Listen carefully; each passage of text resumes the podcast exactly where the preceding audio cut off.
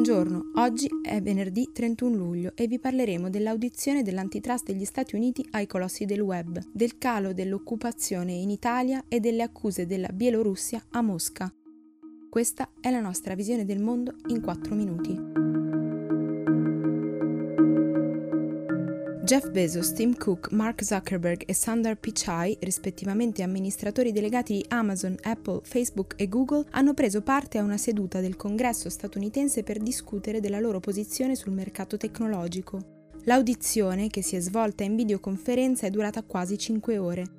Il presidente della Commissione antitrust della Camera, David Cicilline, che ha aperto l'audizione, ha definito le compagnie gli imperatori dell'economia online, accusandole di utilizzare il loro potere per ricattare le aziende più piccole e arricchirsi soffocando la concorrenza.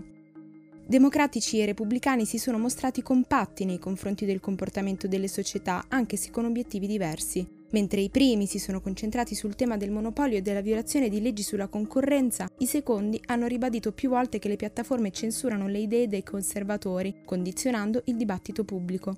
L'incontro è stato seguito ampiamente dai media statunitensi, ma nel pratico non porterà a cambiamenti significativi. Per provvedimenti concreti servirà infatti l'intervento del Dipartimento di Giustizia, che già da un anno sta indagando il posizionamento di queste società sui mercati internazionali. L'Istat ha rilevato che da febbraio 2020 il livello dell'occupazione nel nostro paese è sceso di circa 600.000 unità, mentre gli inattivi sono aumentati di oltre 700.000.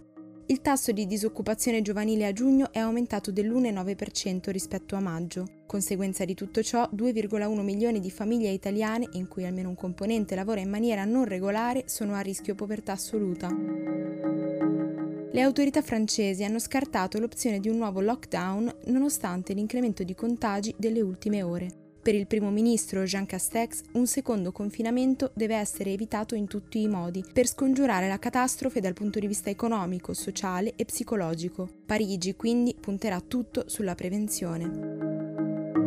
Nel giro di pochi giorni il Vietnam è passato dall'essere virus free ad avere un focolaio attivo collegato a un resort a Da Nang. Secondo il Ministero della Salute, il paese ha condotto 430.000 test dall'inizio della pandemia e ha tenuto la situazione sotto controllo. Per questo ora è in colpa l'immigrazione illegale, anche se in realtà sembra che il virus sia stato portato nel paese da turisti e non da migranti. La Bielorussia ha accusato 33 mercenari russi, assoldati dalla compagnia militare privata Wagner, di preparare un attacco terroristico in vista delle elezioni presidenziali. Diversi degli uomini che sono stati arrestati vicino Minsk avevano combattuto nell'Ucraina dell'Est insieme al gruppo sopracitato, che è ritenuto vicino a Vladimir Putin.